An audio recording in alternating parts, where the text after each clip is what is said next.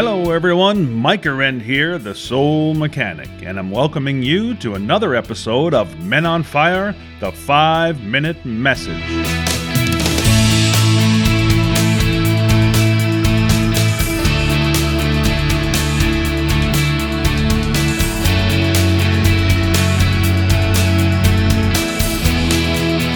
Welcome, welcome, welcome. Welcome to Soul Mechanic Radio and another episode of Men on Fire, the five minute message. I wanted to start off today's talk uh, about a friend of mine. His name is Kevin O'Hara, and he has a website called alcoholmastery.com. And the reason I bring him up is over the years, I uh, was quite a heavy drinker, a lot more in my later years, having gone through a couple of uh, knee replacements and different pains and aches, and just using alcohol as a pain deadener, and you get dependent on that. And a couple of years ago, I did stop drinking for about 90 days, which was which was good. I, I really enjoyed that actually, but I slowly started back into it again. And I mean, previous, previously that I had tried to uh, stop for a week or so, and just to prove myself that I could still do it. And uh, that was fine too. But this year in 2020, I just thought, you know what? It's a brand new decade. I, I want to reinvent myself and be a brand new me. So I uh, took the plunge and decided to, on January 2nd, not to drink anymore. And it's been 128 days today that I have not had any alcohol. And uh, I also changed my diet. Uh, no more meat, no more dairy, so just all whole foods. And uh, I'm liking that too. So, you know, uh, if you're out there and you, I'm not preaching to anybody, I'm just telling you what I have done. If you feel that you maybe you want to stop uh, drinking, or maybe you want to uh, change your diet, um, now's a good time. Um, it's, it's no, there's no good time or bad time really, but Kevin O'Hara, he has a, a, lot of YouTube videos. He even has a 10 steps to stop drinking alcohol free book. So if you go to alcoholmastery.com, um, just for your name and email, he'll uh, he'll uh, send you an ebook that you can read for 10 steps to stop drinking. And he's not preachy at all. It's just it just has a perfect message that allows you to to uh, make your own decisions. He was an alcoholic for many years and tried to quit many times. And um, I wanted to promote him because uh, he helped me just kind of turn the corner, that extra push that I needed. So I wanted to put a plug in for him. If any of you guys are, or young ladies, thinking of perhaps stopping to drink.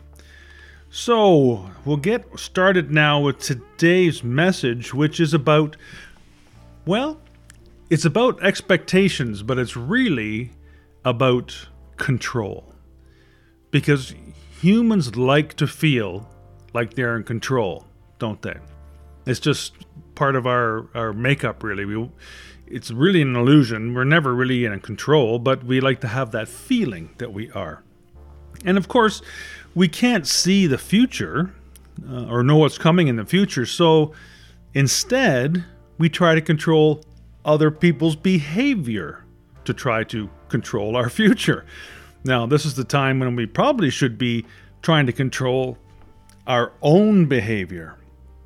But that's there's never really anything wrong with us, right? I mean, we always figure there's uh, it's somebody else's problem, not ours.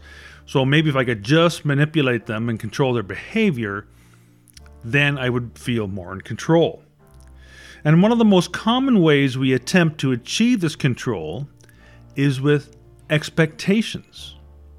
So, what is expectations and what is expectancy?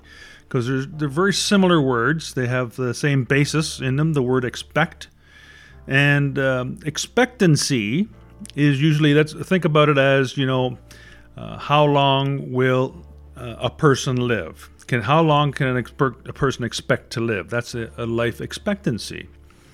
Expectations is what you have for that person while they are alive. So that's kind of the, the difference. Expectancy is really not trying to uh, exhibit any kind of control at all. But the expectations is because you have expectations for that person during their lifetime. So you're trying to influence them in some way to gain control. So with expectancy, you have the ability to respond to any situation or circumstance that you find yourself in. If you and I are friends, for example, and there is an expectancy within our relationship, when we see each other, then, or even when we're apart, there's an expectancy of being together, of laughing, talking, having fun, etc. But that expectancy has no concrete definition. It's it's alive and dynamic and a unique gift shared by no one else but the two of us. So, you know, you have different friends in your life or family members, and there's always a little bit different relationship with each one of them because we're all unique. So, obviously, we're going to have a unique relationship with, with each one. And if there's expectancy, you will have that ability to have a a good relationship that can flow back and forth and and talk and laugh and have fun. So if we have no expectations, you can never disappoint me.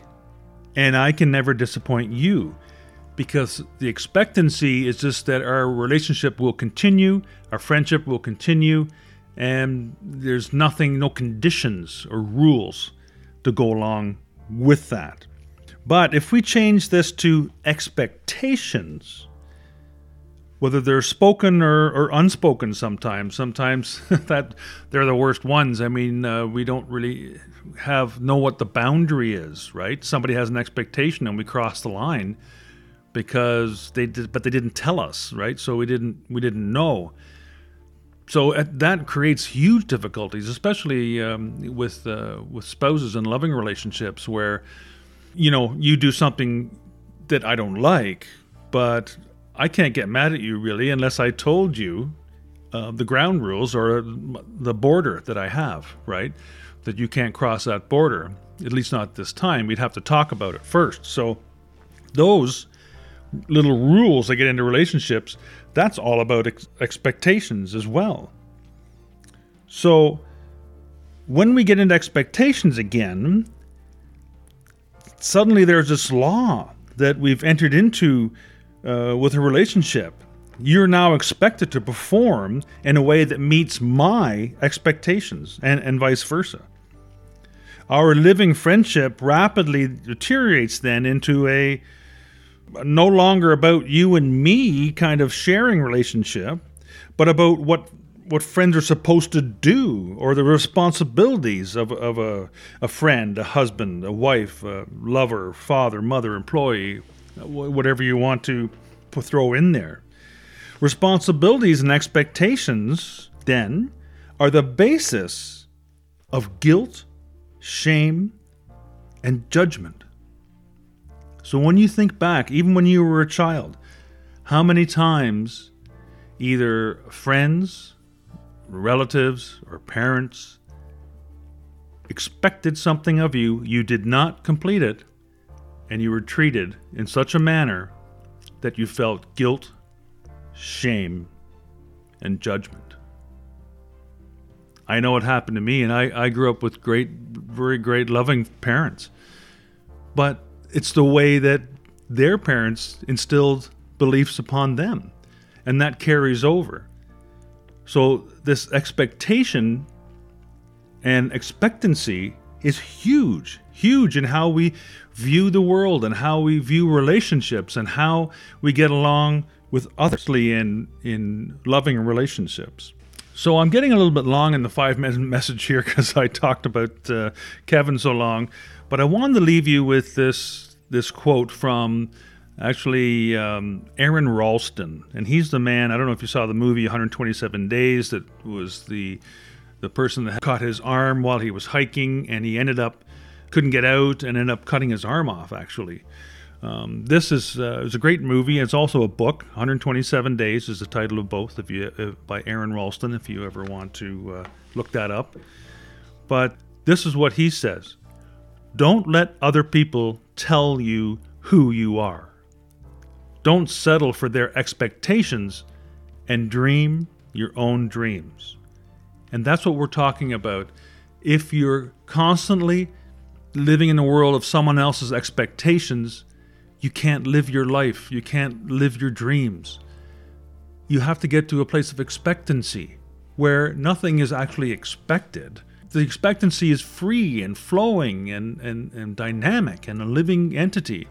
The, if you just expect it and then it doesn't happen, then you know there's all sorts of punishment. The freeze out, you know, where they don't talk to you anymore, or you know, there's no goodies for kids. It could be you know candy bars. For us, it could be no sex, or um, you know, it goes on and on and on, and it's not necessary. And it basically boils down to our attempt to control the situation, and we do that by trying to manipulate other people with expectations. So try to work not expectations in your life, but expectancy, and your life will be much, much smoother. Thank you so much for listening today, and we look forward to seeing you again very, very soon. Bye for now.